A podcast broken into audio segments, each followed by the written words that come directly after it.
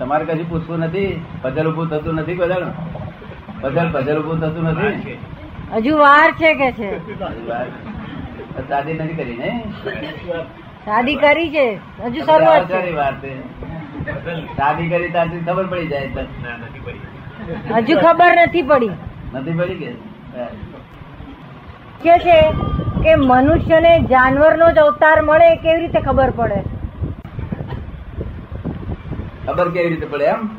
કેવી રીતે કહી શકાય? કેવી રીતે કહી શકાય? બધું જ બધા લક્ષણ જ કઈ આપે. એના જો આટલા સુધી આટલા વિચાર છે ને એના તે વિચારો જ પાસે ના આવે. કે કોનું ભોગવી લઉં કોનું ખાઈ જવું કોનું એ થયું. ખબર પડે ને? વિચારો બદલાય. અરે મરણ મરણ થતી વખતે ફોટો પણ જન્મ જાણવો ન પડે. આમાં આમાંની ઓછી આપણે આવીએ તો એમાંથી આમાંનું જ વૃક્ષ થાય છે. તો મનુષ્ય જ્યારે મરે તો મનુષ્યનો જ અવતાર ભોગવે છે. એ કે છે કે આંબાની ગોટલી આપણે વાઈએ તો આંબો જ થાય. એવું મનુષ્ય મરે પછી મનુષ્ય જ થાય. મનુષ્ય મર્યા પછી એટલે આ વેટરનિટી વોર્ડમાં મનુષ્ય સ્ત્રીની પેટે કૂતરું ના આવે. મનુષ્ય સ્ત્રીની પેટે કૂતરું આવે નહીં. પણ મનુષ્યના જે વિચારો છે એ એના છતે મનુષ્યને સ્ત્રીને પેટે આવવા ના દે. એ એક ગધેડાને પેટે, એક ઘોડાને પેટે આવવા દે. એના વિચારો જ એને લઈ જાય. ખબર પડે ને? બાકી કોઈ સ્ત્રીને પેટે કૂતરું ગધેડું ના આવે. કોઈ પણ સ્ત્રી હોય, તેને પેટે મનુષ્ય જ આવે. જો, સ્ત્રી હોય કે મનુષ્ય જો. પણ અહીંથી જે વિચારો છે તેને લઈ જાય. વિચારો જ એને લઈ જનારા છે. તદ્દન તારા વિચાર હોય, એટલે માનવતાના ગુણો હોય તો ફરી મનુષ્યમાં આવે. અને પોતાના હકનું ભોગવવા લોકોને આપી દે તો દેવગતિ બધાય. સુપર હ્યુમન કહેવાય. શું કહેવાય? અને આ જાનવર કહેવાય, પાસે બધા કહેવાય, લોકોની સ્ત્રીઓ ભોગવી લેવી પોતાની સ્ત્રી ભોગવવા માટે વાંધો નથી. એ હકનું કહેવાય. તો અણહકનું ના ભોગવાય.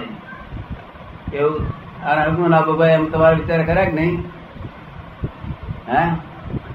એ ભોગવાના વિચાર છે એ જ જાનવરમાં જવાનો અહીંથી નિશાની જ છે એ વિચાર છે. વિચાર તો અહીંથી ખબર પડી જાય કે આ કયો વિચાર છે એની પાસે. આપણે એનો વિચાર જોઈ લઈએ ને તો ખબર પડી જાય. કર્મનો કર્મનો જે સિદ્ધાંત છે એ કર્મના સિદ્ધાંત પ્રમાણે તો મનુષ્ય કર્મો મનુષ્યની યોનિમાં જ ભોગવવા પડે એ કે છે કર્મનો સિદ્ધાંત એવો છે કે મનુષ્યને એના કર્મો મનુષ્ય યોનિમાં જ ભોગવવા પડે છે. ના. કર્મો તો એના જ ભોગવવાના. કર્મો જે છે ને, કરેલા, તે તો એના જ ભોગવવાના. પણ જે વિચારો કરેલા હોય, કે કોનો ભોગવી લઉં ને, કોને લઈ લઉં ને, કોનું એ કરેલું ને સંકલ્પ વિકલ્પ કર્યા હોય, તે એને લઈ જાય ત્યાં પેલા તો એને જ ભોગવી લે. તો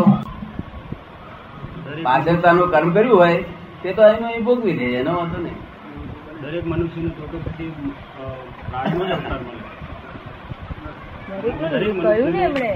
સારા વિચારો હોય સુપર હ્યુમન જેવા વિચાર. કર્મ કર્યા હોય તે એનો ભોગવવા પડે. તો એ ભોગવે કેવી રીતે લોકો નિંદા થાય લોકોમાં હળદૂત થાય ખબર પડે ને?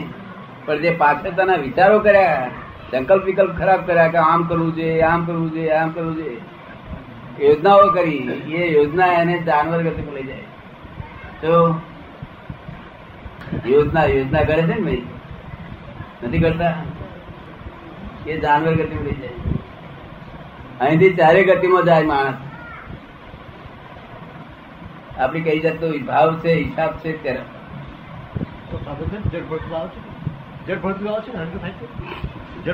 કે છે ભાગવતમાં જળ ભરતની? વાત આવે છે ને એ પણ હરણ થઈ જાય છે ને? હા.